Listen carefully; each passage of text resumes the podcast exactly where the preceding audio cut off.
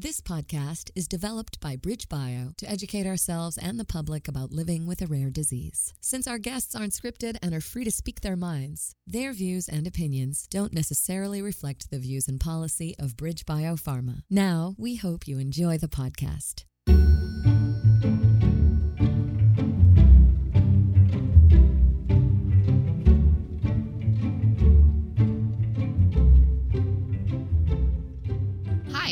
Welcome to On Rare, a rare disease podcast produced by Bridge Bio, a biotech company that focuses on developing treatments for rare diseases. I'm your host, Mandy Rohrig, a member of the patient advocacy team at BridgeBio, and I'm joined by my friend and colleague, David Rintell, head of patient advocacy. Today, David speaks with Cliff and Noreen, the loving parents of Dylan, who lives with an ultra rare fatal neurological condition called Canavan disease. But first, David will talk with Dr. Jenny Laforet to provide a little background and some information about what Canavan disease is. Hi, David. Hi, Mandy. Um, I just want to say a couple of words before speaking to Jenny. You and I had a chance to meet Cliff and Noreen and their son Dylan because we went to their home to do some photography with our wonderful photographer, Chris Kurziter. And they are just lovely. It was such a pleasure hearing their story. It's interesting, it's moving, it's sometimes funny, and I can't wait to introduce them. First, I'm so happy to welcome my friend and colleague, Jenny Laforet, to the podcast. Jenny is the Vice President of Clinical Development of ASPA Therapeutics, and ASPA is working on a gene therapy for Canavan disease. Jenny is a very experienced, very kind, very lovely person who is a great resource. Hi, Jenny. Hey, David. Thank you so much for that kind introduction. It's really a pleasure to be here. So, this is a podcast about rare diseases. And among the rare diseases are conditions often called ultra rare because they occur so infrequently. And one of those is Canavan disease. Most people have never heard about Canavan disease, but of course, families who have a child affected by Canavan know a lot about it. It's a very challenging mm-hmm. condition. If you could just tell us what is Canavan disease? How does a child develop Canavan disease?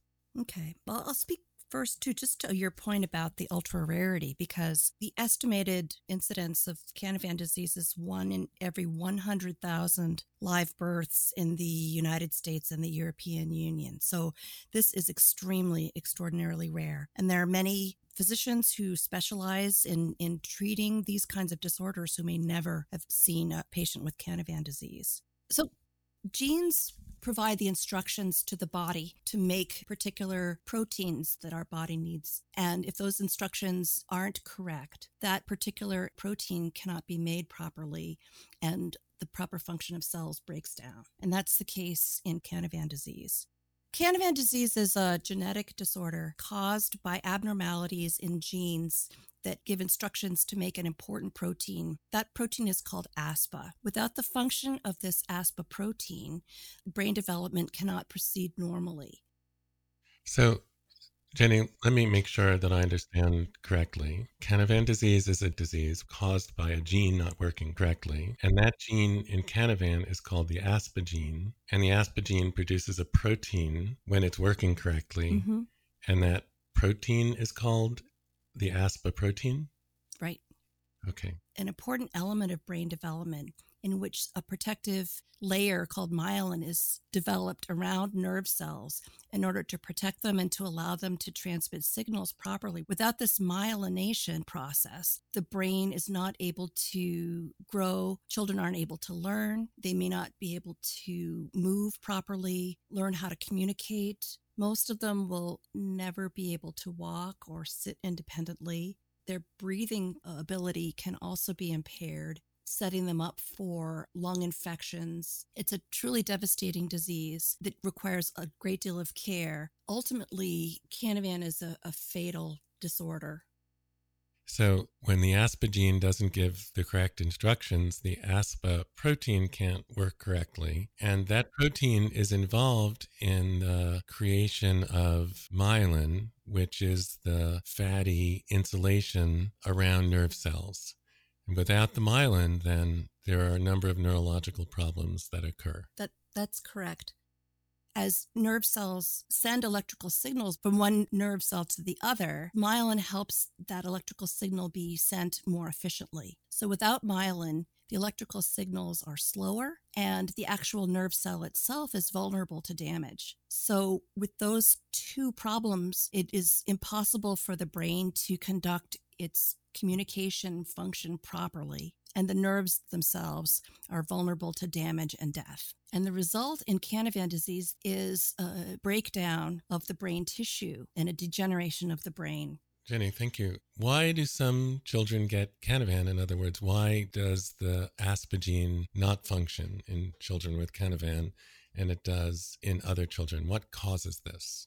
So, there are two ways that a child can develop Canavan disease. One is to inherit one copy from each parent. So, with the unfortunate roll of the dice, a given child might happen to inherit one abnormal ASPA gene copy from one parent and a second abnormal ASPA gene copy from the other parent and end up with Canavan disease. In some cases, however, a particular parent may not have an abnormal copy, but it's also possible for a new mistake to crop up that wasn't in one of his or her parents before. So I think I understand that essentially Canavan is an inherited disorder, but there are instances like the one we'll hear about. I think the term is spontaneous mutation or that the gene changes somewhere along the process, but it's not inherited. Am I right that it's mostly That's right. inherited? That that's correct. And typically each parent because they have one working copy, they don't have any signs of the disease. But then when the child has no working copies, that's when the disease uh, shows itself. And that leads me to ask you about the occurrence of Canavan disease.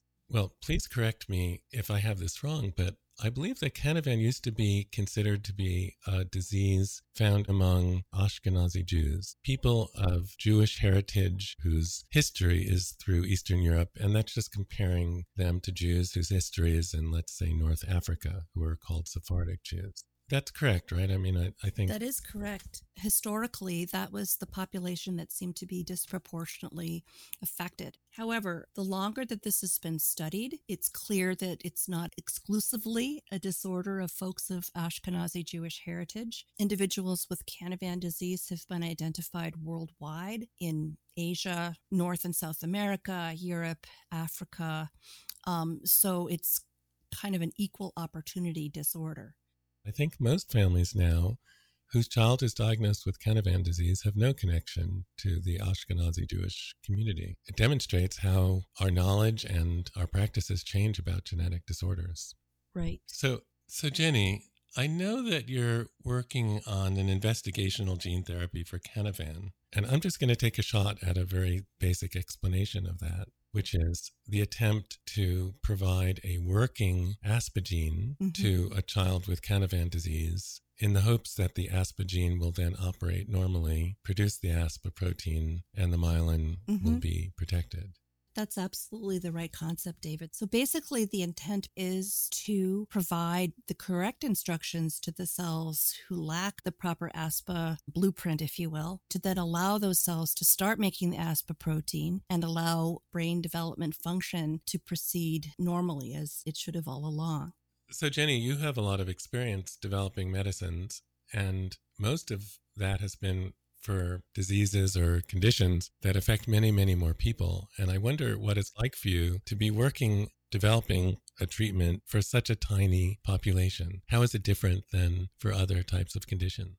I think the, the main driver is the tremendous need of individual families and individual children with a disorder. And because of the rarity of Canavan, may be easy to overlook from the standpoint of where to focus one's efforts. But it's as important for us to address this horrible disease that may affect one in a hundred thousand children versus much more prevalent disorders because each case is so impactful and so devastating. And so it becomes kind of a personal mission, I would say. One of the challenges when a child is diagnosed with Canavan disease is A, the family has never heard of Canavan disease. It's just so rare. Their pediatric neurologist is unlikely to have seen a child who's had Canavan disease. There's only one or two pediatric neurologists in the US, for example, that have seen more than one or possibly two children with Canavan disease. So families really fall into a rabbit hole even the medical professionals don't know all that much about until they find their way to a specialist. It's it's really you know so tough for families when they learn they have a child with Canavan. Mm-hmm. Right. Yes. Thank you, Jenny. Genetic disorders are very complicated. We're really grateful to you for your work to try to bring gene therapy to children with Canavan. Thank you so much, David. It's something that the whole ASPA team feels very passionately about, and we welcome this opportunity to share what we know and share the work that we're doing. So thank you for that. I'm I'm so happy to welcome Noreen and Cliff they are the parents of Dylan, who's 15 years old, living with Canavan disease. I've had the pleasure of meeting Noreen and Cliff in person and Dylan. Uh, they are a lovely family. I still feel the warmth of our visit months later, and we're really lucky to have them. Uh, hi, Noreen. Hi, David. How are you? I'm doing well, thank you. And and Cliff, how are you today? I'm well today. Thanks, David. So, Canavan disease is a very, very rare condition. We're so interested in hearing your story and what it's like to be parents of a young man with Canavan disease. So I wonder if we could start at the very beginning, which I think is how Dylan came into your life. So, um, this is Noreen. Uh, 15 years ago, we adopted Dylan at birth. We're from New Jersey, and um, Dylan was born in the state of Virginia. We got the call that he was uh, ready to arrive into the world, and we were very excited and drove six hours. Was it six, Cliff, or five? Yeah, it, it was a good six. It was a good six hours to Virginia to welcome our little guy. You know, we got to the hospital and we had this beautiful little boy. We were very excited, and he had 10 fingers and 10 toes, and he had his all, all his newborn screenings, and everything checked out okay. And we were thrilled that he was going to be a happy, healthy little boy. It took about two weeks because there's a lot of paperwork when you go through adoption that has to go through the courts. So we were in Virginia for two weeks with him, staying at a hotel. We drove home with him. We were so excited to come home. We got home and um, I fed him, and he started crying, crying uncontrollably, which we had never heard in you know in the first two weeks. So um, it, it, didn't say, you know, it wasn't a fussy cry. It wasn't a um, hungry cry because I was feeding him. He didn't seem to have any sickness. He didn't have a runny nose or anything like that. And um, my father was there when we brought him home. And he said, Noreen, I don't know. That cry sounds like a pain cry. He said, I think you should call the doctor. This is our first night home. So, um, so I called the doctor who we didn't meet in person, but we we had a consultation visit with them before we uh, adopted Dylan. And he said, Noreen, because he's a newborn, and at this point it's eight o'clock at night. He said, at this point, because we haven't seen him, he goes, and he's a newborn, I think you need to go to the emergency room. this is his first night home. So we took him to the emergency room, and of course they thought, you know, oh, it's just it's just colic, nothing to worry about, and we came home. You know, I, I would say from the next day on, you know, he would cry uncontrollably, and that lasted that lasted for about eighteen months.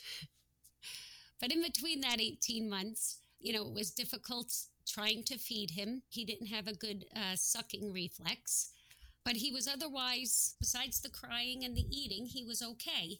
But the doctors were keeping a close eye on him. I guess at about five months, we took him for some of his regular vaccines.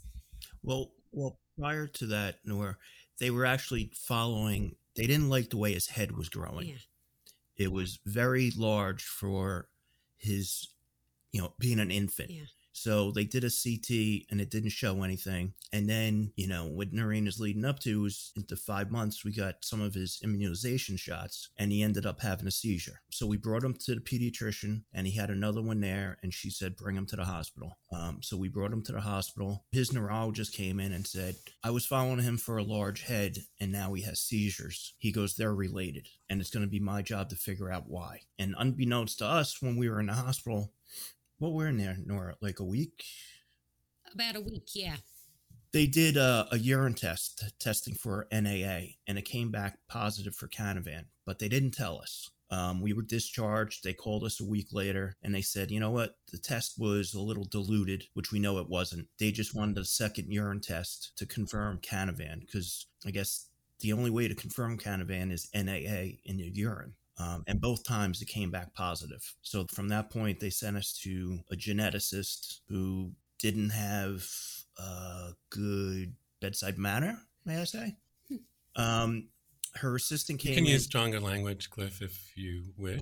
Oh, I'll, I'll build up to that, David. um, her assistant comes in and says, "Oh yes, Canavan." And she starts talking about it's just like CF. Both parents have to have it. It's 50 50 shot. And we're like, he's adopted. That doesn't apply to us. So the geneticist comes in. She hands us two pieces of paper, some support groups, and says, well, maybe he'll make it to 10. That was basically it. She examined him, mm. and you know, we left there mm. bawling our eyes out. Yeah, that was when they were sending us to the geneticist. I thought I knew there would be a problem, but because I was having so much difficulty feeding him, I figured it was, you know, a feeding problem. Maybe something was wrong with his intestines. You know, I was concerned about that, but I wasn't overly concerned. I'm like, you know, there's so many medical advances in this world, you know, we'll be able to fix it. And then even when she said it's Canavan disease, I thought, oh, I never heard of it. Maybe it's not that bad. And um, when she started explaining it, you know, we both lost it. You know, she wasn't very good with her words, and we wound up just losing it and running out of there. So that was that was a difficult day, a very difficult day. And um, you know, when we got home, we called our family, our friends, we told everyone, but it was we were still pretty much in shock. Cliff, hmm. if you'll agree with me or not, I would say it took us a good two years to oh. Not accept the diagnosis, but to realize, okay, we could handle this. We're gonna we're gonna be able to move forward. It took us a good 2 mm-hmm. years.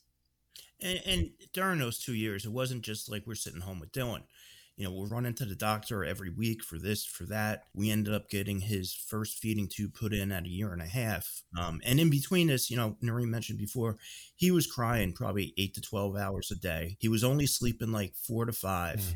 Mm-hmm. Um, and then we they said, you know, we're going to put in a feeding tube because we couldn't get, you know, any feed into him. We're like, okay. They said, don't be surprised if, you know, he'll sleep a good six to eight hours. And we're, we're like, yeah, right. We put the feeding tube in, came home first night. Mm. He slept like eight hours. And we, we, literally had to go in and like, is he okay? Because we were like, mm-hmm. holy crap. Like they were right about something. So that was probably, probably the best thing we did for him early on in life was to get that feeding mm. tube because he was burning more calories trying to suck the bottle than he was taking in. Right. So it wasn't, you know, it it just wasn't working. So I just want to go back uh, to a couple of things that you said. So first of all, Dylan started crying a lot at two weeks old. Either it was New Jersey or it was something else. Now, once we crossed that Jersey state line, he started crying. I think it was something else. But I think that families who have a child with Canavan disease often talk about irritability and crying, and that can last a very long time. And of course, a pediatrician will expect something relatively normal first, but this is something that didn't go away. Yeah, and, and we also have to pay uh, neurologists a good amount of respect because he put two and two together. He actually had a Canavan kid when he was practicing in Brooklyn. And that's why he tested for it, because most people wouldn't even know to test for it. And you know, Dr. Eichler, I had a conversation with him at one of the NTSAD conferences, and he said, Praise to your neurologist for even doing that. Mm-hmm. They don't test for it because nobody knows what it is, and it's so obscure. Uh, yeah. So by knowing that, we can get on a path, you know, just to yeah. keep them happy yeah. and, and going.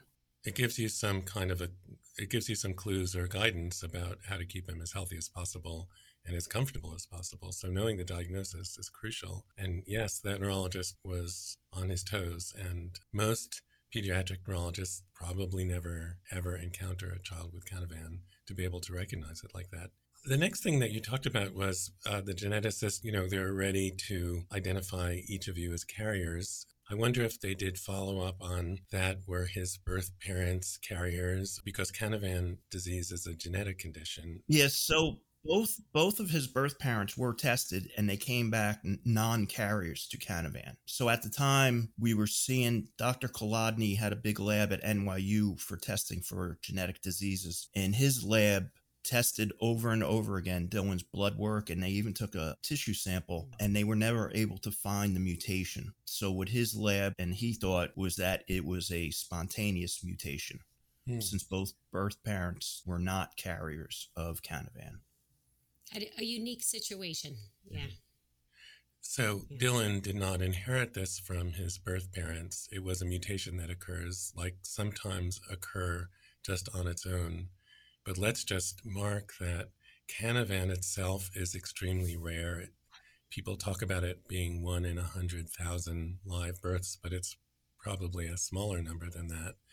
And the children with Canavan who have a spontaneous mutation i.e., a change in a gene that just happens on its own, is much, much smaller, pretty rare among this very rare population. So I think uh, the chance is very small, but this is um, this is Dylan. So I think before I interrupted, you were talking about both kind of not really facing Canavan disease head on during the first two years after diagnosis, but also being attentive to his health and his comfort. And that's when the feeding tube was put in place, which really helped him sleep through the night and helped him get nutrition. I wonder what else through the first couple of years, what what else did you notice from five months, let's say, to two years? Um, you know, as we said before, he was he was very irritable. He had periods of where he was calm, but um, they were very short lived even though emotionally it took us, you know, two years to get over this, we were, I would say, you know, very robotic. We were trying to do everything to make him better. You know, we had our pediatrician, we found a pulmonologist, we found a gastroenterologist, we we had our neurologist. So we were just going from doctor appointment to doctor appointment to doctor appointment to see how we could make him comfortable. We didn't know if this crying was going to last forever. And it really, really broke our hearts that he wasn't feeling comfortable or happy. That was one of the hardest things. And I think that's why it took us so long because we just wanted him to be comfortable and he clearly was not comfortable. He did like motion, you know, taking him for walks helped ease his crying most of the time, but not all of the time. I had every type of um, baby gadget, bouncy seats, and, you know, all of this stuff. Of but he didn't take to any of it until after he was comfortable from the feeding tube.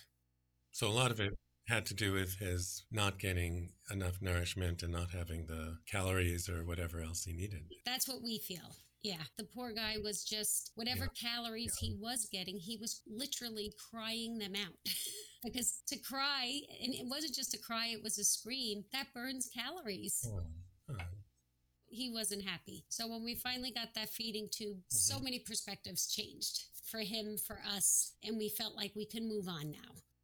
So I have to say that um, the picture of Dylan being so uncomfortable and so irritable uh, is so different with how he is now. And I'm not trying to jump to how he is now, but we were introduced by uh, Diana Pangonis of National Tay-Sachs and Allied Disorders. Association. And what she said was, you will love Dylan's infectious smile. So, um, and I think Dylan is known for his smile. So, thinking about him being so uncomfortable, unhappy, and it's hard to hear. I'm glad you addressed it. Yes, yes. I think it's difficult for every parent because, well, you know, as I always thought, the most fundamental thing you have to do for your child is feed them. And we couldn't feed before the feeding tube. We could barely feed mm. him. That almost yeah. makes you feel like a failure for your child. But once he got that feeding tube, it, everything changed. He yes. became more happy, more comfortable. He showed us his true personality, which is a funny, happy little boy who's mischievous and, and likes silly and crazy things. He was able to develop therapy with learning things. That brightened our world. It really did. So, Cliff and Noreen, I've had the honor of meeting a number of families with a child or a family member with Canavan disease. And they didn't have this very astute neurologist. They noticed that their child was not developing in the way that children of a similar age were developing, even though you knew that Dylan had Canavan disease. I didn't know it was Canavan disease, but I did know something was wrong. I was hoping it, you know, of course, as a parent, you're hoping it's nothing too serious. But when we couldn't feed him and he was, you know, most babies, when you give them a bottle, that's a comfort. They're quiet. When we gave him a bottle, he screamed bloody murder, almost like we were torturing him. That was the biggest de- developmental thing I saw. And then I noticed, um, you know, when he smiled, it was more of an mm-hmm. open mouth smile, not a side to, you know, a side to side smile, which of course I didn't know it at the time um, because of the muscle mm-hmm. tone. They don't smile like traditionally like most people smile. It was an open the mouth smile. He wasn't able to really, um, you know, roll over um, or lift his head up.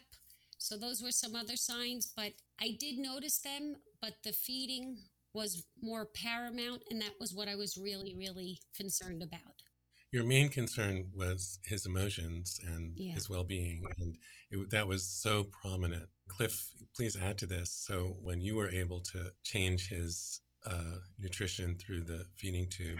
He was about two. So where was he developmentally? Oh, he never tried to walk or crawl or turn. Um, he was just pretty much immobile from early on. Aside from crying, he really didn't do anything else, you know, physically. So we knew obviously uh, something was wrong. At three, we started early intervention, and I really do think all these therapies from early on the PT, the OT, um, and and speech. Uh, did we have speech at the time, Nora? We did. Or just PT yes. and all the therapies early on, I think, really helped mold to where he is now as a happy, outgoing, great personality kid. He's not stiff. You can move him around. He does a little rolling now with his PT, just from side to side once in a while. But having the therapies early on for not just a child with Canavan disease, but any child that has a white matter disease really, I think, help shape the person that he is today at 15 and mm-hmm. also having a good support system in, in terms of doctors. You got to have a good doctor that you can trust a lot of doctors told us different things, but we didn't we didn't necessarily do what they said. Hmm. You know, we liked the doctor that said, "Well, what do you think?" Because we know them. You know, every Canavan kid is different, as as you know, David, because you've met many. Um, so having a good support team, like Noreen said, a good pediatrician, neurologist, pulmonologist, a GI doctor, is key and paramount to having these hmm. kids get a good purpose in life. You know, enjoy while they're here. Absolutely. You know, Noreen can tell she's on, you know, Facebook with the Canavan group and people just going, doing this test, doing this procedure. Why? Is it going to help? Is the bottom line. We're not going to put, we would never put Dylan through something if we didn't think it would help him. And I think a lot of these parents jump, especially, you know, Dylan also mm-hmm. has two dislocated hips. You know, we went to see a, a, specialist in New York. Yeah, let's do surgery. But we were like, why? Mm-hmm. In probably a year or two, they're going to pop out. He's not going to walk. So why would we put him through it? Yeah. Yeah. Um, unless we had to. So the key really is to find healthcare providers who see you as partners and collaborators and as the experts that you are, and to make decisions together rather than for them to say, oh, yeah, we're going to do this test or this procedure or whatever, but to say, well, what do you think? You're with Dylan many, many hours of the day. You know him best the healthcare providers get a much smaller sample of time and experience with him. So I'm so pleased to hear that you found physicians who listen to you. That just seems so important. And we actually have the cell phones of a lot of our doctors that just say text us, you know, if there's anything. Because they know we're not going to text them that Dylan has, you know, a, a stub toe. you know, we're only going to reach out to them that, you know, when it's when it's dire or on yeah. our way to the hospital yeah. to give them a heads up. Yeah, yeah. So you also learned that the various forms of therapies, physical therapy, occupational therapy, et cetera, really make a difference. I wonder if you could just share some of the benefits that you've seen from that kind of treatment for him. I'd have to say, you know, and I've said this many times before, it keeps his um, body moving and his mind evolving. I think it's crucial and vital mm. for these children to have therapies. They are compromised to begin with, you know, physically and developmentally, cognitively. Um, and if that's not something you work on, they're not going to get better. It's going to get worse. So we were very pro you know, whatever we could do um, to keep him enjoying life and comfortable is most important to us. You know, we've seen it happen. Yeah. You know, yeah. we had the, the pandemic where everything stopped. We even had to stop his therapies for a while during the pandemic, and we saw the difference. We saw the difference, and it wasn't good. You know, I can't begin yeah. to tell you how important physical therapy, occupational therapy, we even have a teacher for him. And, you know, a lot of people have said, why do you have a teacher?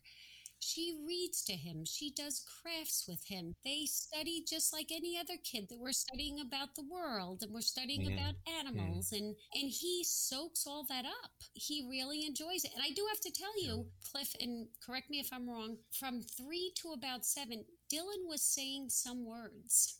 He, he was. Um, and I did everything uh, short of strapping a, a video camera on my head to try and capture the moment. um, I never did, but he went for, I guess, a good year saying mom at least once or twice a day. Cliff always called him buddy. Mm-hmm. So when Cliff would come in from work at night, one time Dylan looked up at him and he was like, Bud. He called him Bud.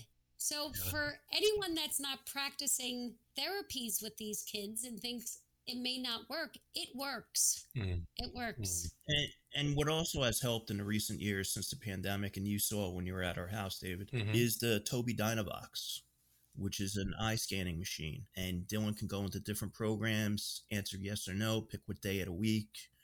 Um, and he is a jokester because with his with his teacher Sue, she'll say what day it is and he'll pick every day but the day but he's he's laughing and sometimes he doesn't do anything so then we would start talking to the therapists um, and then of course we're not paying attention to so, so then he'll start answering all the questions uh, and a funny story with his speech therapist um, he wouldn't do anything for her and they were in one program and she said dylan you're killing me he closed out of that program opened another one and said good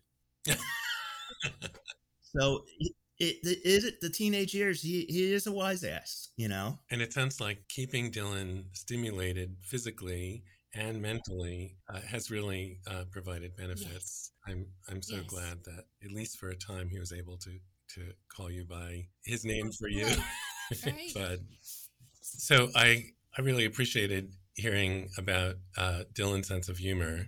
We had a visit at which time Cliff was working hard to get Dylan to smile because we came with a photographer. And Cliff, you had some incredible ways of talking to Dylan to kind of get a rise out of him.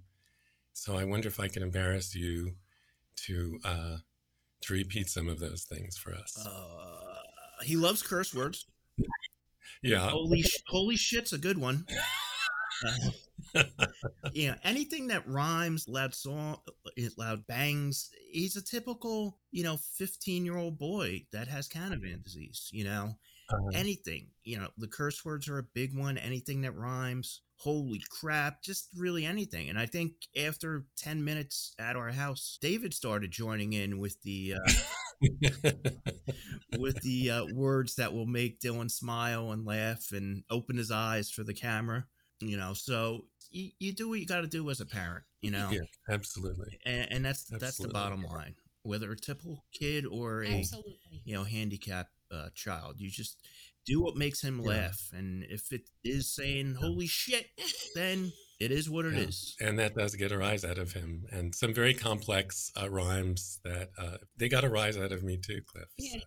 so we've talked a lot about your efforts to make sure that Dylan has a comfortable and happy life. And, you know, you've done an incredible job at that. I guess I'd like to ask you about your lives. Like other parents who have a child with a significant disability, you don't just call a babysitter if you want to go out to the movies. So I guess I would start with what is a typical day like in terms of who's coming to the house. And I know both of you work, so how do you manage that? And what are your lives like in terms of coverage for Dylan? Because he needs someone with him all the time, am I right? Yeah, it's um I guess for anyone that has a um, a family member, a child, a parent that has, you know, multiple medical needs, it's difficult. Getting out, even just a night out for dinner, mm. those times are far and few between. Wow. Trying to even get away for 24 to 48 hours is nearly impossible. I'll tell you something my sister uh, said to me that really was pretty powerful. Cliff and I, for the first time, were able to get away for three days last year, which we haven't been able to do in 15 years. We were just going down to a, a beach resort here in New Jersey. It's about two or three hours away. We were meeting up with my family. And this is, you know, after COVID. So we hadn't seen anyone in a while. And it was going to be a real mm-hmm. special time. Of course, I wanted to bring Dylan. However, you know, with COVID still mm-hmm. around, I'm not comfortable bringing him around crowds. So Cliff and I said, okay, it's time. We need a break. So we went down. Dylan stayed here with the nursing. It was very hectic leaving because you have to make sure you have coverage and even backup coverage. Mm-hmm. If one of the nurses doesn't show up, we can't just leave Dylan alone. So I think there were three shifts a day, five different nurses. And this is what my sister said. You know, you and Cliff are going away for three days. Do you realize it takes five to seven people to cover what you do? yeah. Honestly, I never thought of it like that. But you know what? It's very true this is what is required just to get away for a short time. So I, I do have to say we do have nursing 16 hours a day. Uh, we're approved for seven days a mm. week, but ha ha ha on the weekends you know, we do have a day shift nurse from 8 to 4 and night nursing from 10 to 6 or 11 to 7, depending on which nurse is covering. So, really, to get the other shifts filled in is a lot harder than you think because of the home healthcare nursing. It's just, it's abysmal because for what they pay, you know, these big mm-hmm. hospitals mm-hmm. they offer benefits and everything so mm-hmm. who wants to get into home care but you know we have a solid crew that's been with us for a while and you know going back mm-hmm. way back when we first started nursing, it was tough because you have somebody you don't know in your house. You know, during the day you're there, but at night you're sleeping. To get to a comfort level, you know, it, it took a little bit, but our nurses have been with us a while now and they become part of the family, at least the good ones. So it is, it is tough. And during the school year, he gets a teacher who's amazing 5 mm. days a week. He gets PT, OT, and um, speech three days a week. And like we said before, like Noreen mentioned, these these all things keep him moving and cognitively, you know, aware. Yeah. But it is it is tough. And uh Noreen mentioned all of his equipment. You know, he's on the feeding tube, right? He gets a nebulizer treatment three times a day. He gets a, mm. a vest treatment three times a day. He gets deep suctioning. Um, we have a cough assist. You know, it's walk into Dylan's room. It's basically a hospital room without a couple different mm. devices. That's that's the reality. And just to clarify, Cliff, the nebulizer and uh, that other equipment is a lot about his respiratory system, right? Yeah, his his two biggest things are GI gaining weight, which we're finally mm-hmm. on a mm-hmm. good road, and respiratory. You know, I'll say it again, David, as you met other kids, yeah. some kids don't have respiratory issues with Canavan. Every kid or every child is different. You know, yeah. Dylan's had, you know, a mm-hmm. number of seizures in years. Some kids that we know yeah. didn't have seizures. So every child was different with this disease. Um, my understanding is that our respiratory system is designed for people walking upright on their feet. And that if you're not doing that, you're vulnerable. Actually, a number of systems don't work in the same way if you're not ambulatory. So. Um, that's true. Dylan also has asthma, so that adds to it as well. He just seems to be more compromised in that area. Hmm. Let me just pause and just say how much I appreciate what you've shared with us today. And I want to ask a tough question. You were told initially at his diagnosis that Dylan would live until 10. Beaten that by 50% exactly already. I think the care that you've provided, you you are monitoring his health very, very carefully, and he's getting everything that he needs. But I guess I feel like it needs to be asked about what do you see happening in the future? What do you what do you expect? What do you worry about? What do you hope for? I I almost don't think about the future with Dylan. you know, I think with diseases like this, you have to live day by day and just be happy that the day arrived and everything is going well. Um, you have to live for the day. Of course, yes, I think of the future, but I think if I were to think about it too much, it's just going to be a lot of worry and unneeded stress. As a matter of fact, Dylan is in ninth grade. Um, I got a notice this year from the school, and they said, okay, you have to start planning for when he's 18, when he's going to opt out of the system. When I got that email, I was like, you know, I I cried, but at the same time, it was almost a happy cry too. I never thought I'd get an email like that when we're going to talk about when Dylan is 18 and what are the next steps to do after that. So it's it's it's surreal. You can look at it from a very happy standpoint, thinking, "Wow, we never thought we'd be seeing 18," and to another point, I hope he makes it. So for me, it's a balance and just uh, hmm. taking it day by day. That's all I could do. How about you, Cliff? I mean, just enjoying, you know, him for who he is now, the happy kid that we have. We know what the future brings, but we try not to think about it. We focus on what we have now with him and the good times. Mm-hmm. Well, I can say as a witness that there's a tremendous amount of love in your house thank coming you. from each of you. Well, thank you. There's nothing more important in life than love. Once again, you have blown me away and really appreciate your participating and sharing your stories with us. It's, I hope it helps families soon after a diagnosis of one of their children. And it's just another example of how to live well, even though the cards you were dealt were not ideal. As um, Robert Louis Stevenson said, it's not the cards you're dealt, but how you play your hand. Thank you. And David, thank you um, for everything you're doing for Canavan disease. I mean, we are so thrilled watching these younger children have hope. I can't tell you how much that means to us. I'm just so incredibly grateful to see and listen to Cliff and Noreen talk about Dylan again. It's truly so heartwarming to hear their story and to hear how Dylan's doing. When I listen to them again, it uh, strikes me the importance and the need for respite care for parents of children with these complex medical needs. They have help when they need help However, getting used to having someone in your home nearly all day, every day, and at night when you're sleeping can be really challenging. And uh, their story really illustrates the importance and the, the need of qualified caregivers for, for kiddos like Dylan. They're a remarkable couple and amazing family. And I just feel truly blessed to get to meet them and then get to know them even more through this podcast. You know, their story is not usual, most children with Canavan disease are born to two parents who learn at the birth of their child that they're both carriers of Canavan disease. Of course, Dylan was adopted. Any adoption has some challenges.